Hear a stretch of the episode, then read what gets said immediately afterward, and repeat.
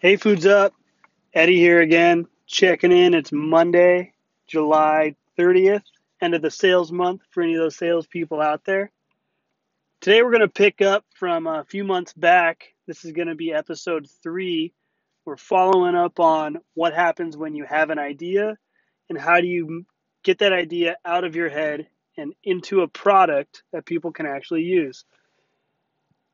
The last episode we talked about how I created Foods Up while being in line at a Starbucks trying to order a coffee, wrote it down on paper, created some Photoshop uh, renditions that I can show how the screens looked on my phone.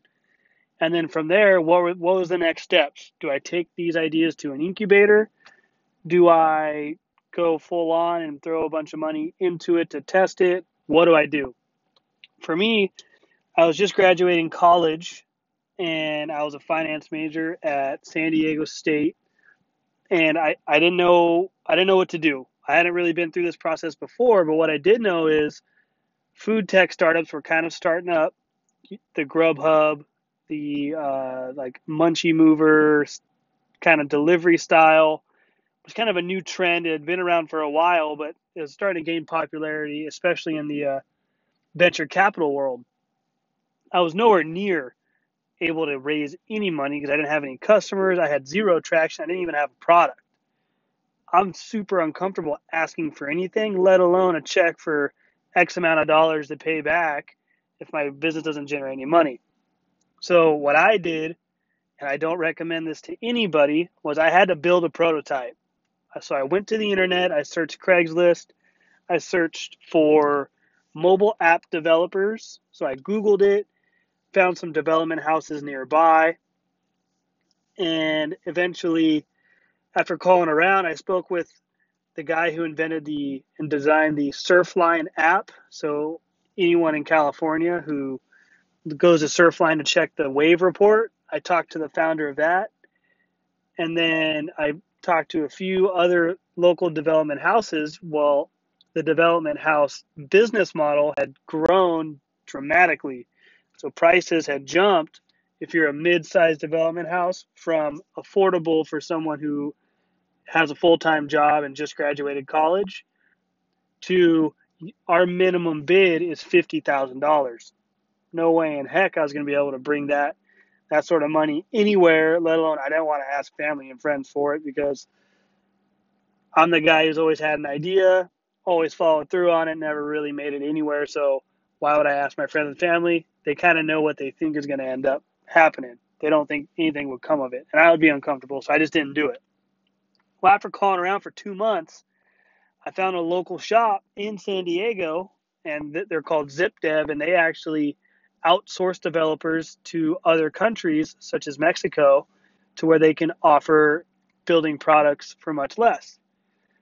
And I, being a broke college student, I didn't have any money job I was at, I was in at the time, I did not enjoy and I was not having a good time. So while at the gym, I networked and found a guy who ran a sports supplement company and he was looking for a sales manager. Long story short, you could cash out your 401k if you no longer work for that company. So I left my good job for another job and liquidated my 401k and paid about 48% tax and fees on my money to build this product. I took 2500 bucks, I put it in to get my first prototype. Mind you, the prototype was bare bones and it was hooked up to an API which pulled menu data from a large menu database. So from anywhere I can search for pizza and it would pull up pizza and it would format it in a way where I could filter by price, distance away from me, and total miles away. That was the core of Foods Up, and it was developed in a in a stat in a language and a platform called Meteor, which being I don't know much about code, but what I do know is not very many people know Meteor. So I paid all this money for this product, and I had now we have three people on the team to help work on it, one of them being a coder, and he didn't know Meteor. So, kind of a pickle, but we were able to work with it. And we've been dealing with that for the greater part of a year and a half. We've actually, right now, we're converting all the Meteor stuff and we're updating it into new code to where we can actually white label the product. But by taking 2500 bucks, doing a bunch of research, I was able to get this prototype and show it off to restaurants. My goal was to validate my idea not only with users or people that would find it beneficial, but also customers of restaurants who I could charge a monthly service fee for hosting their menu. Keep in mind, if you're building an app or any kind of software, there's billions, there's, there's millions, millions, and millions of these apps everywhere, and there's millions of websites. Very difficult to get your product to stand out, let alone to differentiate your product, to have a better price point, to have a better economies of scale. It's super, super difficult. So, knowing what you do and what your product can do for somebody is a huge advantage. What Foods Up can do is if you're anywhere and you search for a burrito, it'll find the closest one if it's in there. Unfortunately, the product that we used was relying on other people's data. A large menu database company that had 10,000 restaurants all over the US, and absolutely zero of them served burritos where I lived in Southern California. So this giant project that I spent my 401k on didn't give me what I wanted. And I couldn't add anything to it. It was a closed API. So now I was back to square one with a product that worked, but a product that I couldn't work with. And that was tough.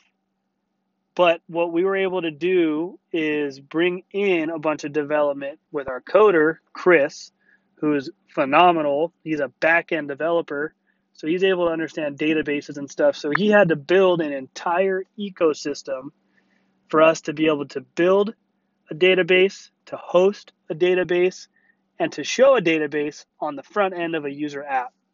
And this took months, months and months and months and months of work. For me, being the idea guy, I don't really understand how much work it really took. I really didn't. And so I was impatient and I was I was getting bummed out on being an entrepreneur and definitely in your own startup.